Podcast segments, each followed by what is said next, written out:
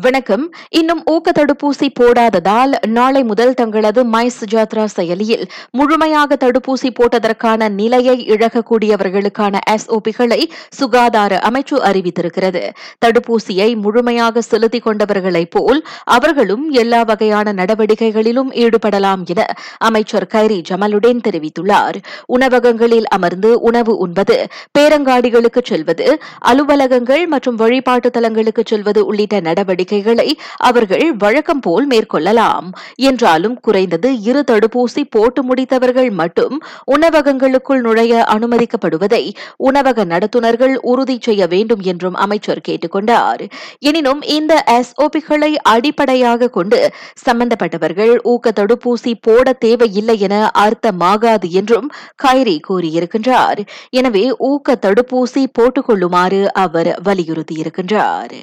மற்றொரு நிலவரத்தில் my சுஜாத்ரா check in நடைமுறை அகற்றப்படலாம். நாட்டின் எல்லைகள் முழுமையாக திறந்த பிறகு சில வாரங்களுக்கு கொரோனா தொற்று நிலவரத்தை கண்காணித்த பின்னர் அச்செயலி பயன்பாடு தேவையா இல்லையா என்பது குறித்து தீர்மானிக்கப்படும் என அமைச்சர் கைரி ஜமாலுடன் தெரிவித்துள்ளார்.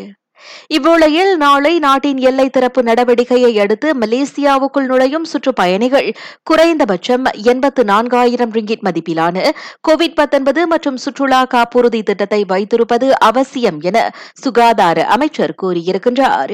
மலேசியாவில் இருக்கும்போது ஒருவேளை அவர்களுக்கு கொரோனா தொற்று பீடித்தால் அவர்களை தனிமைப்படுத்துவதற்கான செலவு சிகிச்சை மற்றும் மருத்துவமனையில் அனுமதிக்கப்படும் சூழ்நிலை ஆகியவற்றை சமாளிக்க அந்த காப்புறுதி திட்டம் உதவும் என கைரி ஜமாலுடன் சொன்னார்.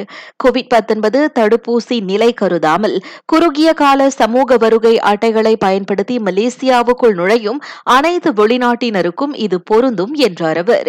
அவர்கள் அக்காப்புறுதியை வைத்துள்ளனரா என்பதை மை சுஜாத்ரா செயலியில் தெரியப்படுத்த வேண்டும் என்ற எஸ்ஓபியும் நிர்ணயிக்கப்பட்டுள்ளது. எனினும் முழுமையாக தடுப்பூசி போட்டு முடித்து சிங்கப்பூரில் இருந்து மலேசியாவுக்குள் நுழைபவர்களுக்கு இந்த காப்பு வாக்குறுதிக்கான தேவை இருக்காது என கைரி தெளிவுபடுத்தினார்.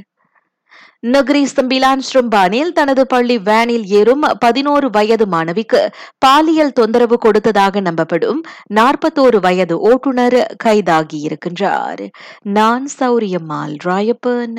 வணக்கம்.